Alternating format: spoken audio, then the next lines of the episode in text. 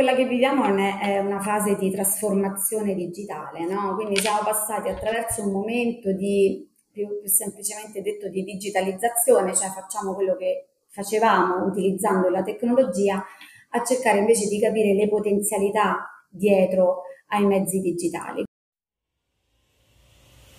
State ascoltando Atomi Bit, il podcast dedicato ai manager che vogliono essere pronti a vincere le sfide del futuro. Oggi, ogni settimana, ascolteremo le voci dei pionieri di trasformazione digitale, sostenibilità, innovazione e molto altro. La trasmissione è prodotta in partnership con Manager Italia. Benvenuti o bentornati a questo terzo episodio della settima stagione di Atomi e Bit. In questa puntata parliamo di come il successo di un'azienda possa basarsi sulle persone e sulla diversità. Analizziamo i progressi dell'industria farmaceutica nel campo dell'innovazione digitale e discutiamo di sviluppo sostenibile, equità e inclusione. Ma prima, la biografia dell'ospite.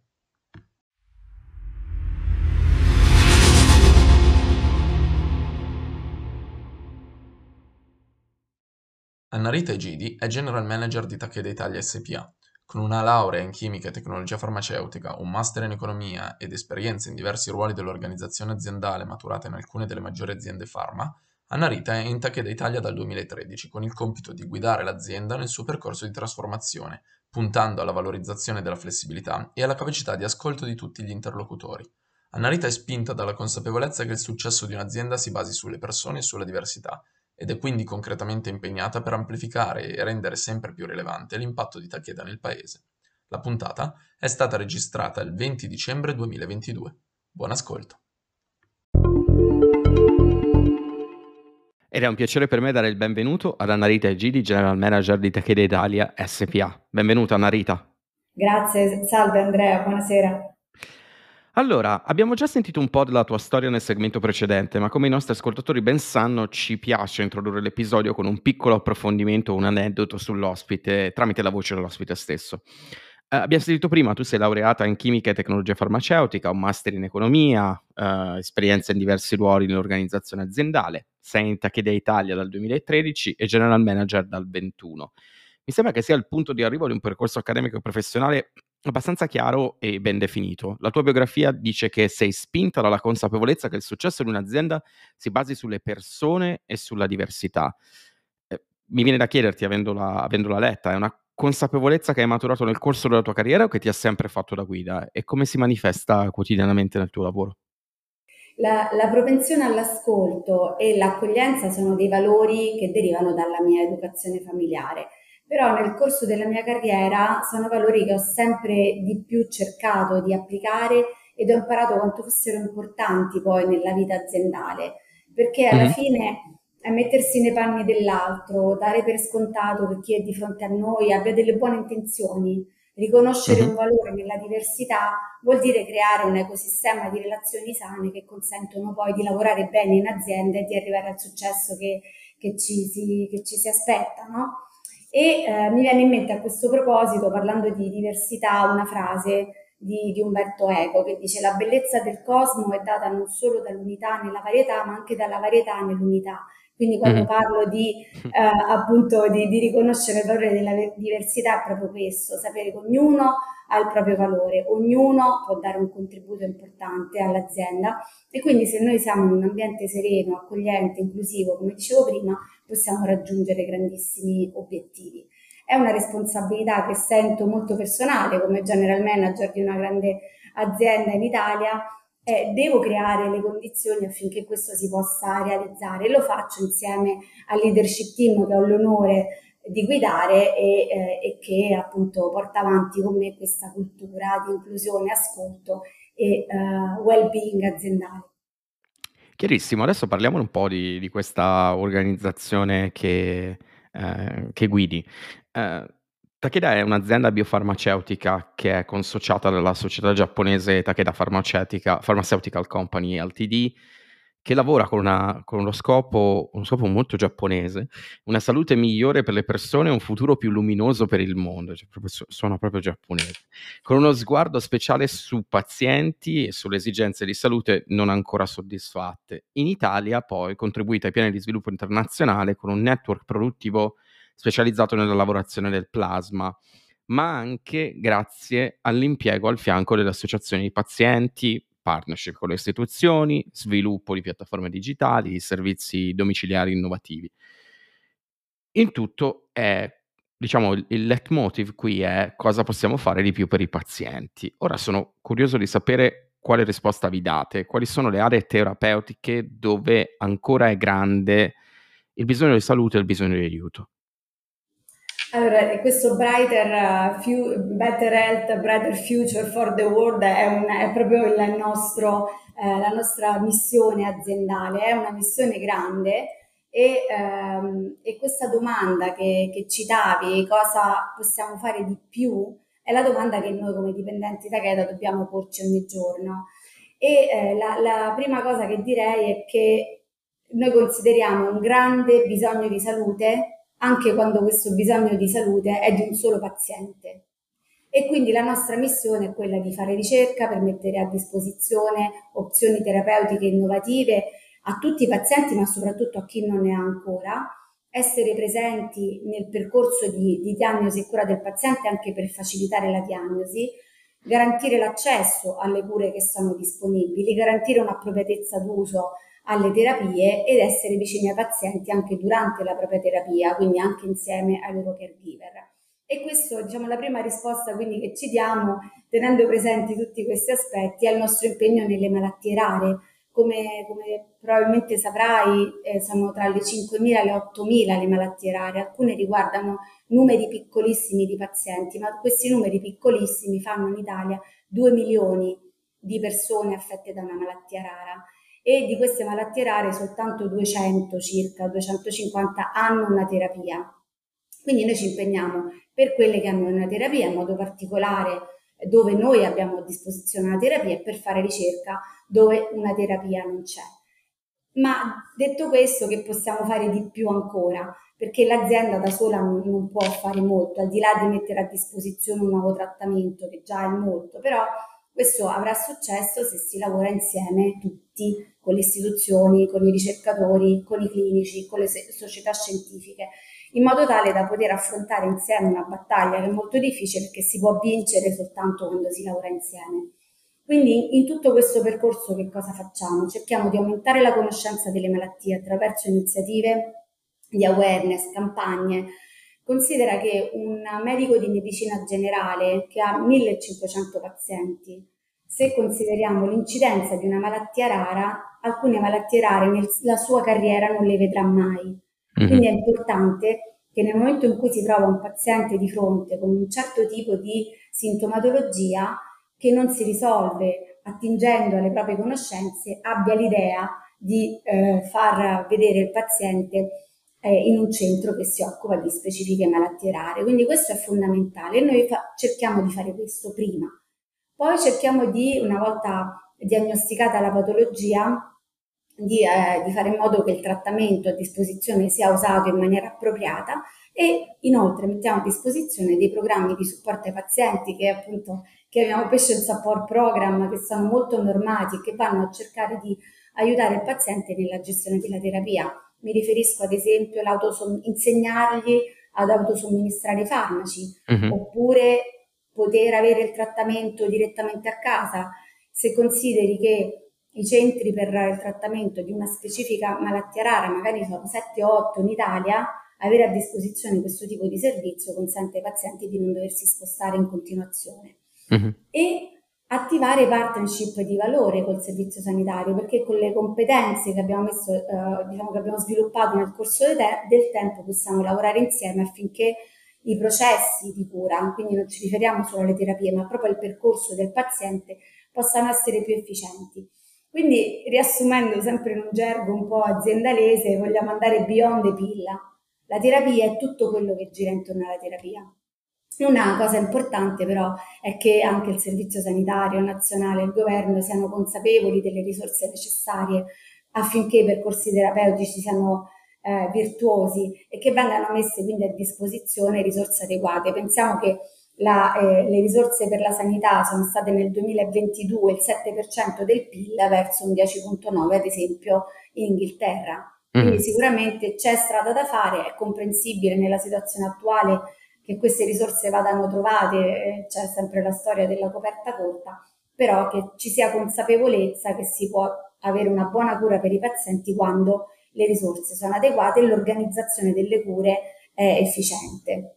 Interessante anche questo paragone con UK, proprio perché eh, il dibattito pubblico di questi giorni mentre registriamo riguarda appunto una, un'eventuale, beh, se ne parla sempre in Inghilterra, ma una riforma dell'NHS, il sistema sanitario inglese, eh, che pare mh, possa essere difficile eh, farci tagli, mettiamola così, allo stesso tempo eh, si cerca, almeno in quel paese, di discutere di potenziali efficienze, quando invece guardiamo all'Italia, che è il secondo paese in termini di eh, anzianità assoluta generale della popolazione, con cronicizzazione delle malattie e così via, eh, sembra assurda appunto quella differenza eh, in termini di percentuali di spesa del PIL, considerando che lo Stato intermedia oltre il 50% della, eh, del prodotto interno lordo del paese. Interessante, evidentemente ci sono probabilmente altre priorità eh, da gestire, ma sappiamo che eh, naturalmente la salute dovrebbe essere una delle più importanti, forse quella del COVID, l'esperienza del Covid ce lo ha insegnato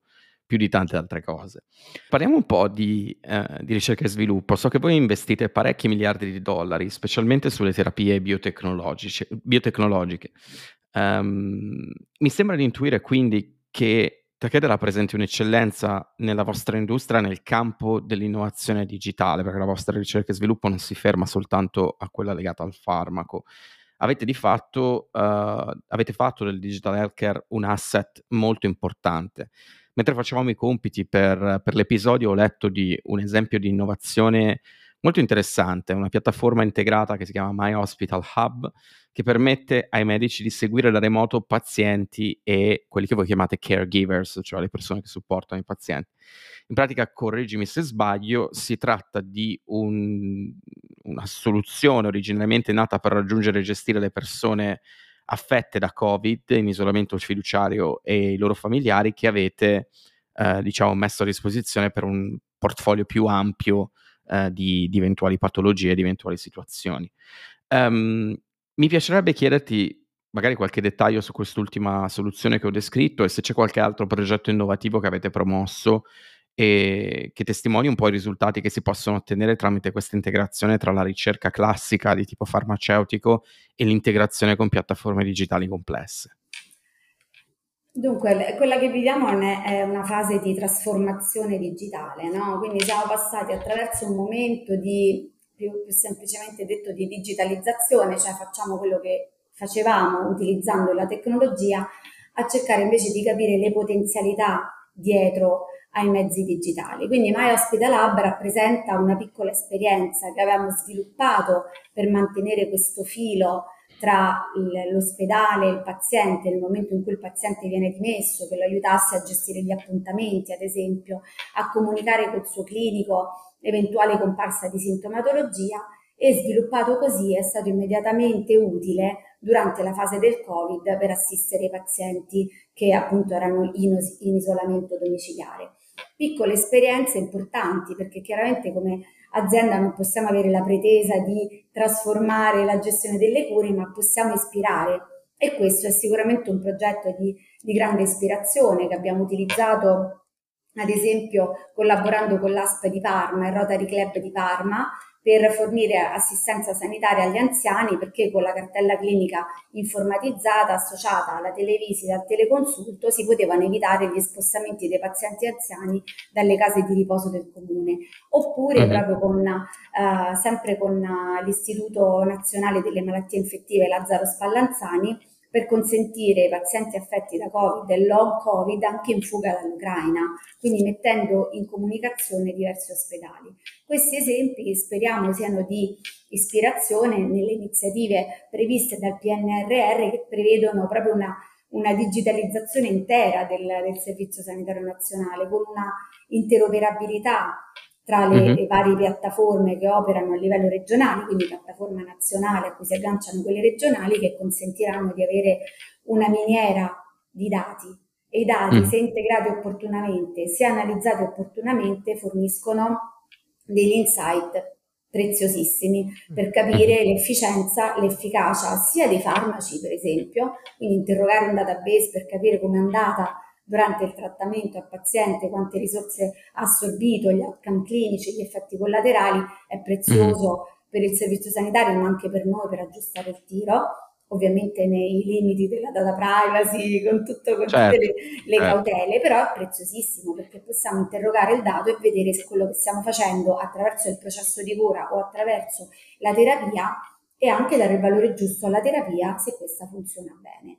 Quindi questo è potentissimo. È potente però tutta la, la trasformazione digitale nella ricerca, perché si possono accelerare molti dei processi di, eh, di, di ricerca degli studi clinici oltre che rivoluzionare il nostro modo di lavorare, il nostro modo di interagire con la classe media. Quindi la trasformazione digitale abbraccia tutti gli aspetti della vita aziendale, della vita dei pazienti, della ricerca delle nuove opzioni terapeutiche, Takeda sta abbracciando, eh, mettendo a disposizione, come, come citavi prima, investimenti che si affiancano agli investimenti nella ricerca clinica per fare in modo che eh, ci sia efficienza in tutti i processi di lavoro e di eh, scoperta, se vogliamo. Quindi ecco, questi, questo è il senso che ha per noi questa trasformazione, oltre ai progetti che possiamo mettere in campo a supporto dei pazienti in partnership con, con uh, le istituzioni. Chiarissimo, noi siamo partiti all'inizio di questa conversazione insieme parlando un po' della tua attenzione nei confronti del tema della della diversità, dell'inclusione e così via. E voi come azienda affermate di voler creare un ambiente di lavoro di di quel tipo, in cui le vostre risorse possano offrire il proprio contributo e anche crescere come individui. Ehm, voi incentivate il rispetto fra i dipendenti, partner commerciali e interlocutori esterni, assumendo e promuovendo i dipendenti in base a merito, inclinazione e potenziale. Eh, sembra assurdo doverlo sottolineare, ma talvolta è, una, è, una, è, anche una novità, suona quasi come una novità. Per motivarli a supportare un po' gli obiettivi aziendali. Voi chiamate tutto questo il takedaismo. Sembra una sorta di scuola filosofica, no? C'è questo leitmotiv, prima con la, con la mission, adesso eh, con, questo, con, con, questa espressione, mettiamola un po'. Um, questa non è un'interrogazione naturalmente, ma ci puoi dire qualcosa di più sulle dinamiche interne, ehm, rispetto all'azienda? Cioè come sostanziate questi impegni? Dunque, Takedaismo in effetti ha un po' questo senso di filosofia e racchiude quelli che sono i valori fondanti di Takeda che caratterizzano, Takeda è nata 240 anni fa in, in Giappone e i valori del Takedaismo sono stati proprio la base di crescita dell'azienda, hanno, mm-hmm. e quindi sono antichi, sono sempre gli stessi, e sono integrità, lealtà, onestà e perseveranza.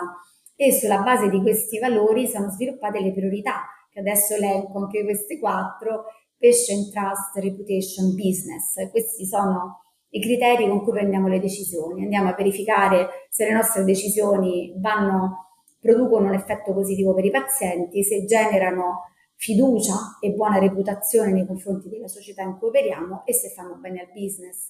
Se mm-hmm. la prima domanda, se la prima, il primo elemento pazienti eh, ha un impatto negativo, non facciamo neanche il resto della valutazione. Quindi mm-hmm. questo è una guida per tutti noi, prendiamo le nostre decisioni con, eh, con questo. E allo stesso modo all'interno dell'azienda cerchiamo di promuovere gli stessi valori e, e, lo facciamo attraverso iniziative mirate al benessere aziendale. Chiaramente eh, il momento del Covid ha messo in evidenza quanto ci sia interconnessione tra il benessere psicofisico ed una esperienza lavorativa positiva.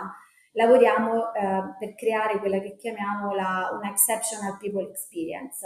Mm-hmm. Tra i pilastri di questa esperienza eccezionale c'è il continuous learning, quindi la formazione di nuove competenze per i dipendenti che lavorano con noi e il well-being e uh, una serie di uh, iniziative che vengono messe in campo per sviluppare i talenti di ognuno di noi. Noi ci chiamiamo tutti talenti perché ognuno ne ha uno, e ognuno mm-hmm. ha delle aspirazioni, ognuno ha delle potenzialità. Quello che cerchiamo di fare è di mettere le persone nella condizione di arrivare a, a soddisfare le proprie eh, ambizioni o le proprie aspirazioni. Io ne sono un esempio nel mio percorso di carriera, da quando sono in Takeda, sono nove anni adesso, sono stata stimolata a, a, ad essere curiosa, a cercare di andare anche oltre il mio ruolo e ho avuto delle possibilità di formazione sia on the job che attraverso formazione esterna che mi hanno consentito man mano di poter cambiare ruolo, di mettere in discussione quello che avevo in mente per esplorare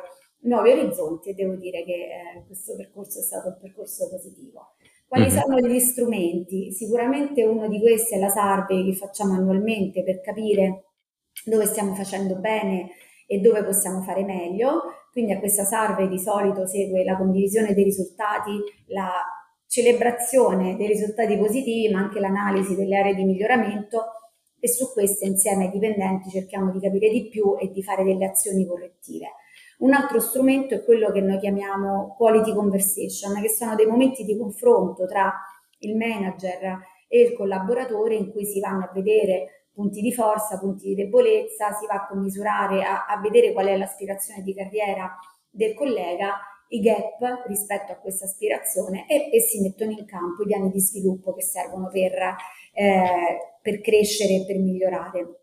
E poi il lavoro flessibile, che se ne parla tanto. Noi abbiamo avuto un approccio coraggioso, le, le posso dire, ti posso dire eh, che eh, prima della pandemia non avevamo eh, giorni di smart working, stavamo ragionando su uno o due giorni da poter ehm, dedicare ad un lavoro da remoto, poi ci siamo trovati improvvisamente 5 su 5 come tutte eh, le aziende mm. e abbiamo visto che funziona.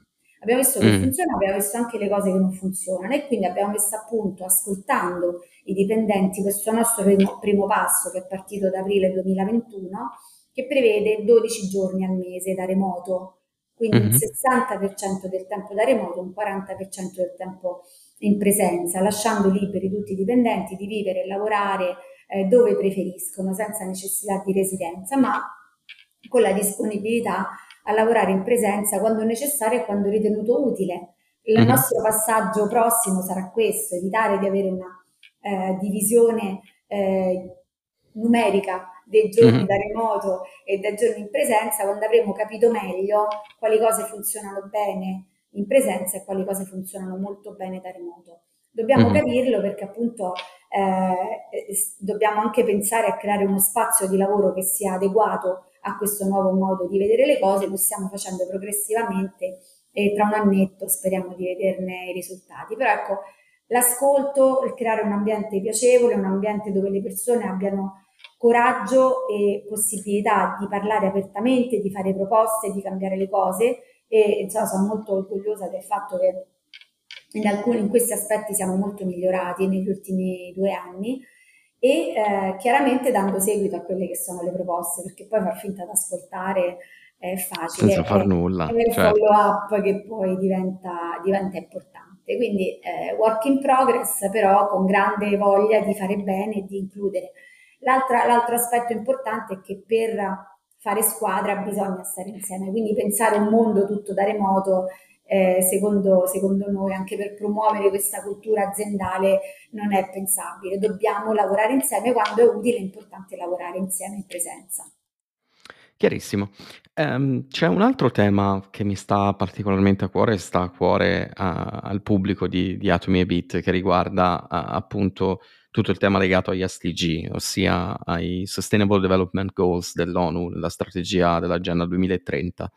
Um, ehm, in particolare, uh, mentre preparavamo l'episodio, ci siamo resi conto che voi avete una presenza anche significativa con stabilimenti in Italia, um, in cui tentate di allineare gli obiettivi aziendali agli obiettivi di sviluppo sostenibile dettati um, da, dalla vostra corporate, dalla, diciamo, dalla, dall'headquarter giapponese, attraverso progetti specifici, supportando altri sei obiettivi di sviluppo sostenibile quali sono questi vostri personali sei obiettivi di sviluppo sostenibile e invece dal punto di vista dell'impegno sociale, che ruolo riveste la solidarietà, se vogliamo, eh, nelle attività di una, di una grande casa farmaceutica come la vostra?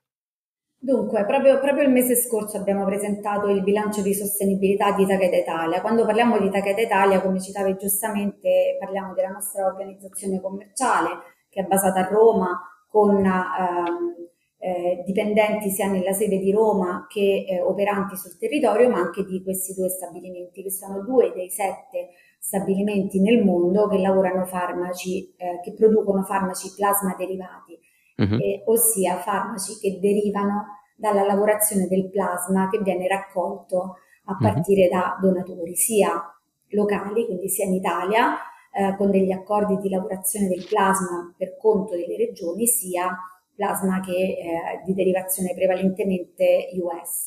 Uh-huh. Chiaramente quando si è presenti sul territorio con dei siti produttivi così importanti, considera che tra la, l'organizzazione commerciale e gli stabilimenti eh, Takeda impiega in Italia 1100 dipendenti circa uh-huh. e in sviluppo perché eh, questi, questi eh, stabilimenti sono in evoluzione, è fondamentale l'attenzione alla sostenibilità ambientale. E eh, proprio il mese scorso appunto abbiamo presentato il bilancio eh, che descrive i nostri obiettivi che sono le pratiche, le politiche di approvvigionamento e, delle, e gestione dell'energia, consumo di acqua, emissioni di anidride carbonica, controllo dei rifiuti e rispetto dell'ambiente. E poi chiaramente nel bilancio di sostenibilità sono trattati anche temi di impatto e interesse sociale come l'occupazione, la salute e sicurezza sui luoghi di lavoro, la formazione dei dipendenti, la diversity, le varie opportunità e poi la collaborazione col territorio in cui operiamo. Quindi avere cura delle persone senza avere cura dell'ambiente non ha, non ha di fatto nessun senso, considera che che ognuno di noi ha questa responsabilità. Ora noi lavoriamo per la responsabilità di Takeda, ma quello che cerchiamo di fare è anche di sensibilizzare i dipendenti nella propria attività, nella propria gestione eh, dell'auto aziendale, degli spazi eh, degli uffici, ad avere la consapevolezza dell'impatto che tutte le nostre azioni fanno eh, sull'ambiente.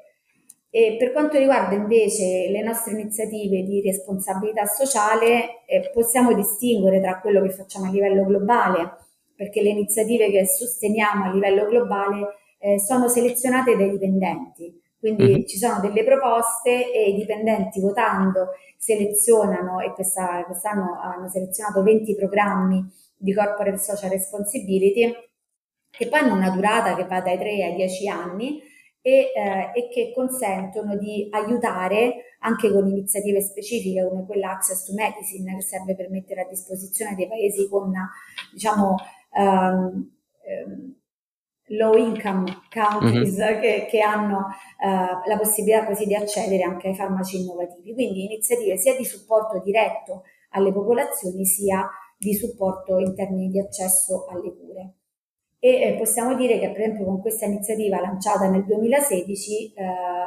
oltre 125.000 pazienti hanno avuto la possibilità di essere visitati, eh, di poter accedere a, a iniziative di prevenzione delle malattie oncologiche, cardiovascolari, metaboliche e abbiamo formato oltre 4.000 medici operatori sanitari e sviluppato piani d'accesso in 52 paesi. Quindi t- tante iniziative diverse, ma con l'obiettivo comune di anche restituire un po' di valore a, a chi ne ha più bisogno. Analogamente in Italia abbiamo iniziative più piccole eh, di supporto, penso ad esempio ad Amref, penso ai Flying Doctors di Amref, Amref piuttosto che altre iniziative più piccole che però siamo veramente orgogliosi di poter supportare.